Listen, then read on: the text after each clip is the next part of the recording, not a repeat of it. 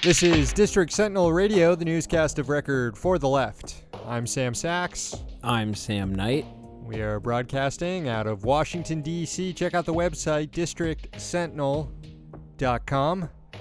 So good to be with you for another week.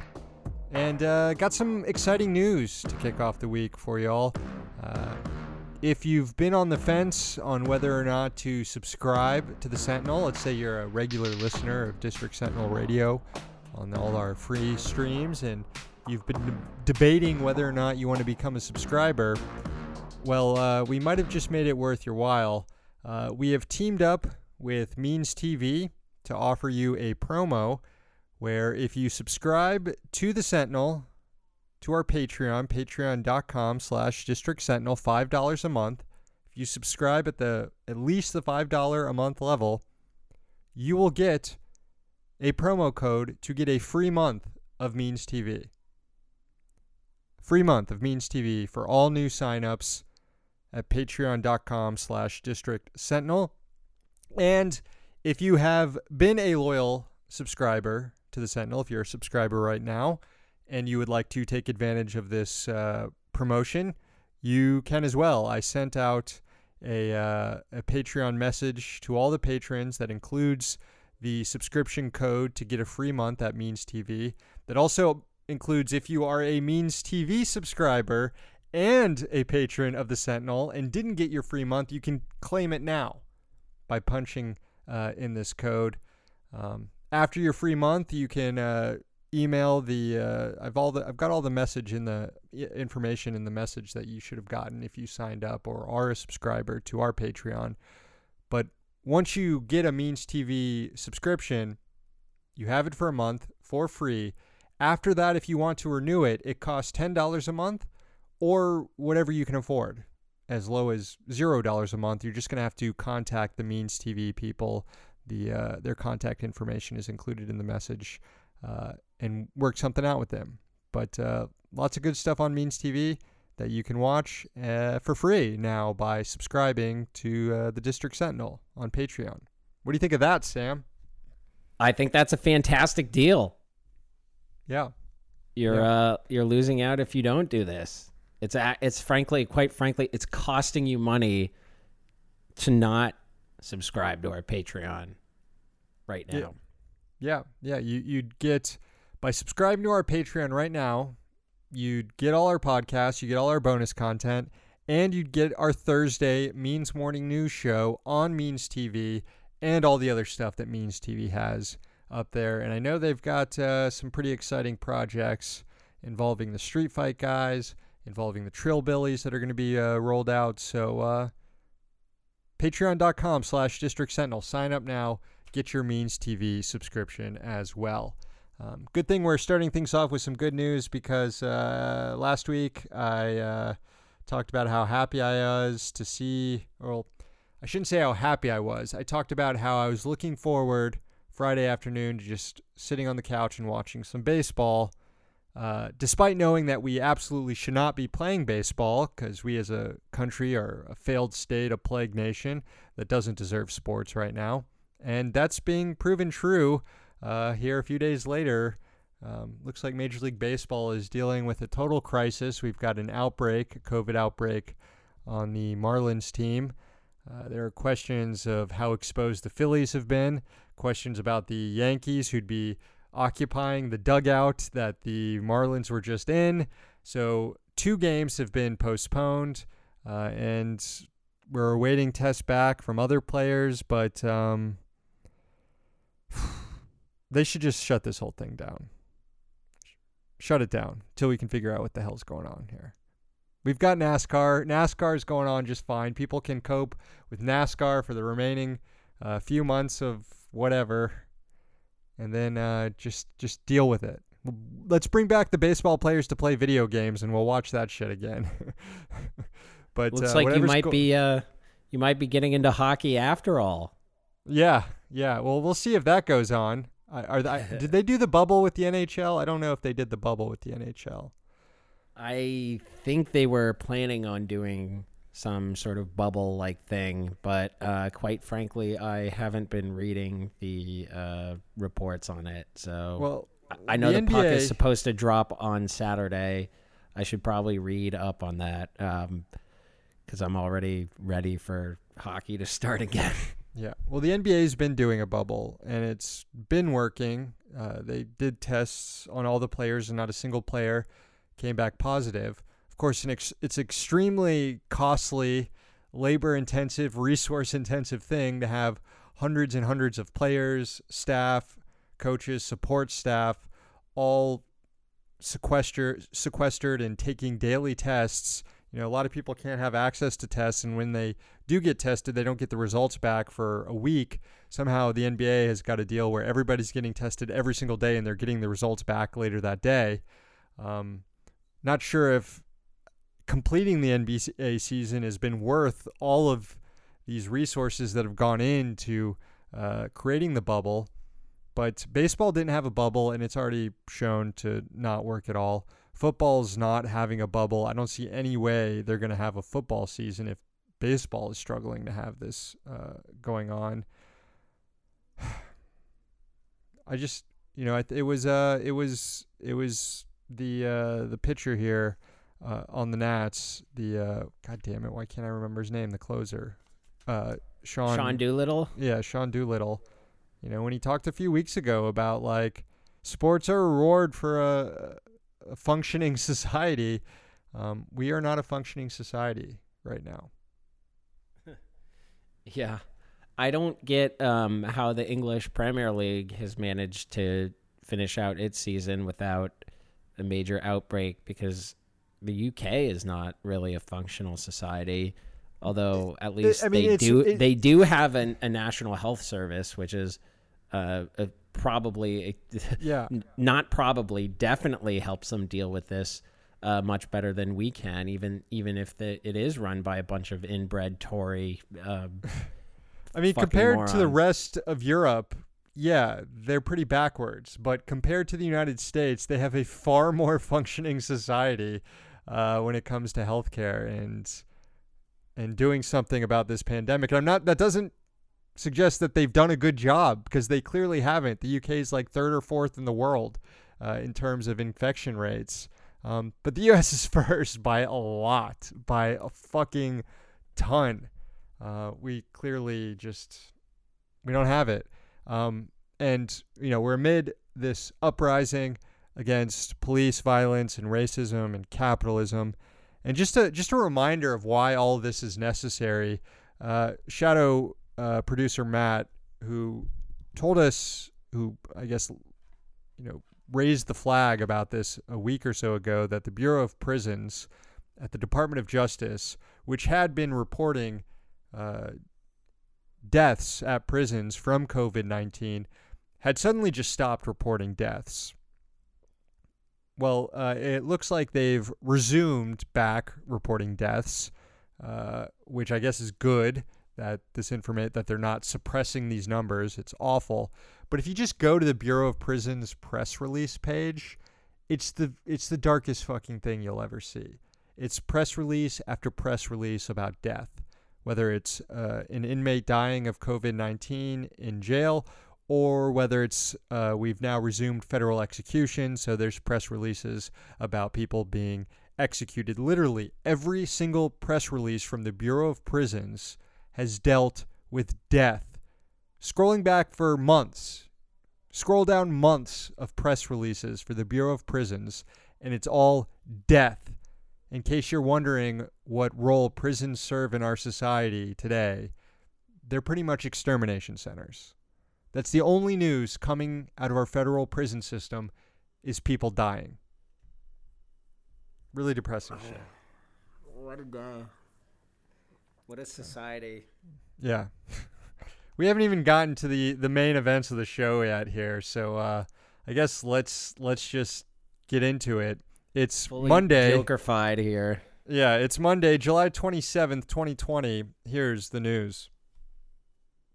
There are only four days now until the expiration of vital welfare programs passed by Congress in the March stimulus bill.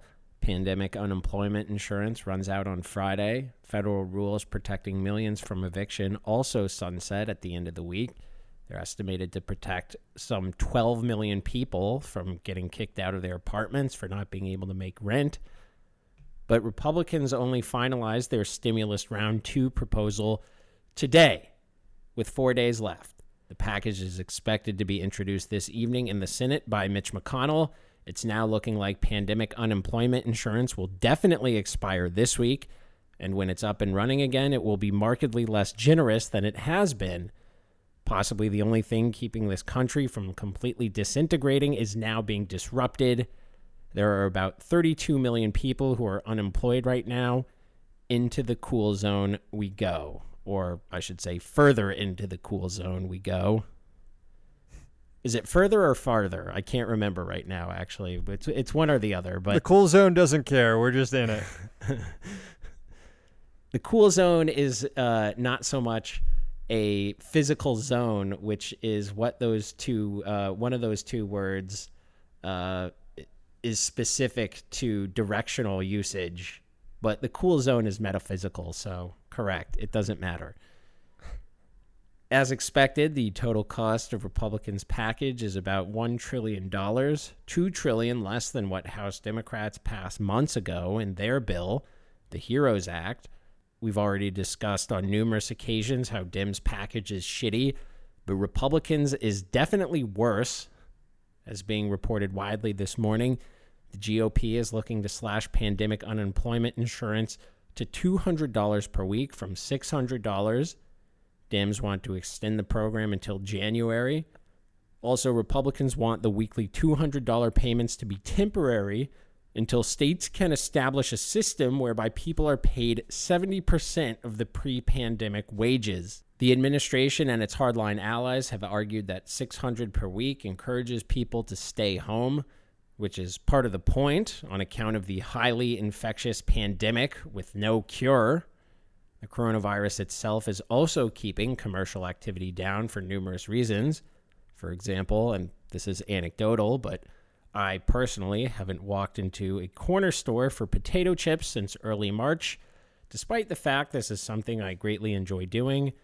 And that's because, as good as potato chips are, death is worse but there hasn't been enough of it for Republicans, so they're trying to cut emergency assistance, offering a critical lifeline to 32 million so, or so people.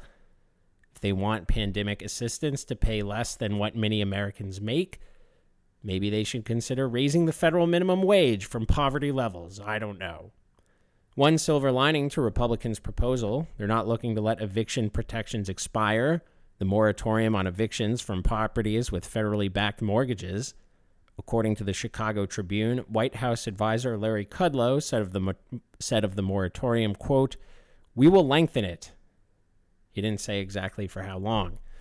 Republicans also looked set to throw people a few more crumbs, just like they did in the spring with the Trump bucks. The party also backs sending people another $1,200 check. And I can only assume that too will be accompanied by a letter from the president with his signature because he cannot actually sign the check himself. So he will definitely make sure that you get his signature uh, in the mail in a letter. Left wing Democrats are once again asking their presidential nominee, Joe Biden, to support Medicare for All. Weeks after the so called Unity Commission between Biden and Sanders supporters failed to produce Medicare for All as a plank in the Biden campaign, now, more than 350 delegates to the upcoming Democratic National Convention have signed a pledge saying they will oppose any platform that doesn't include Medicare for all.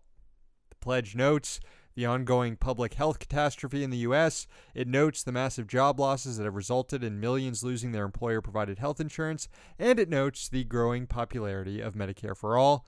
The petition was signed, organized primarily by delegates supporting Sanders.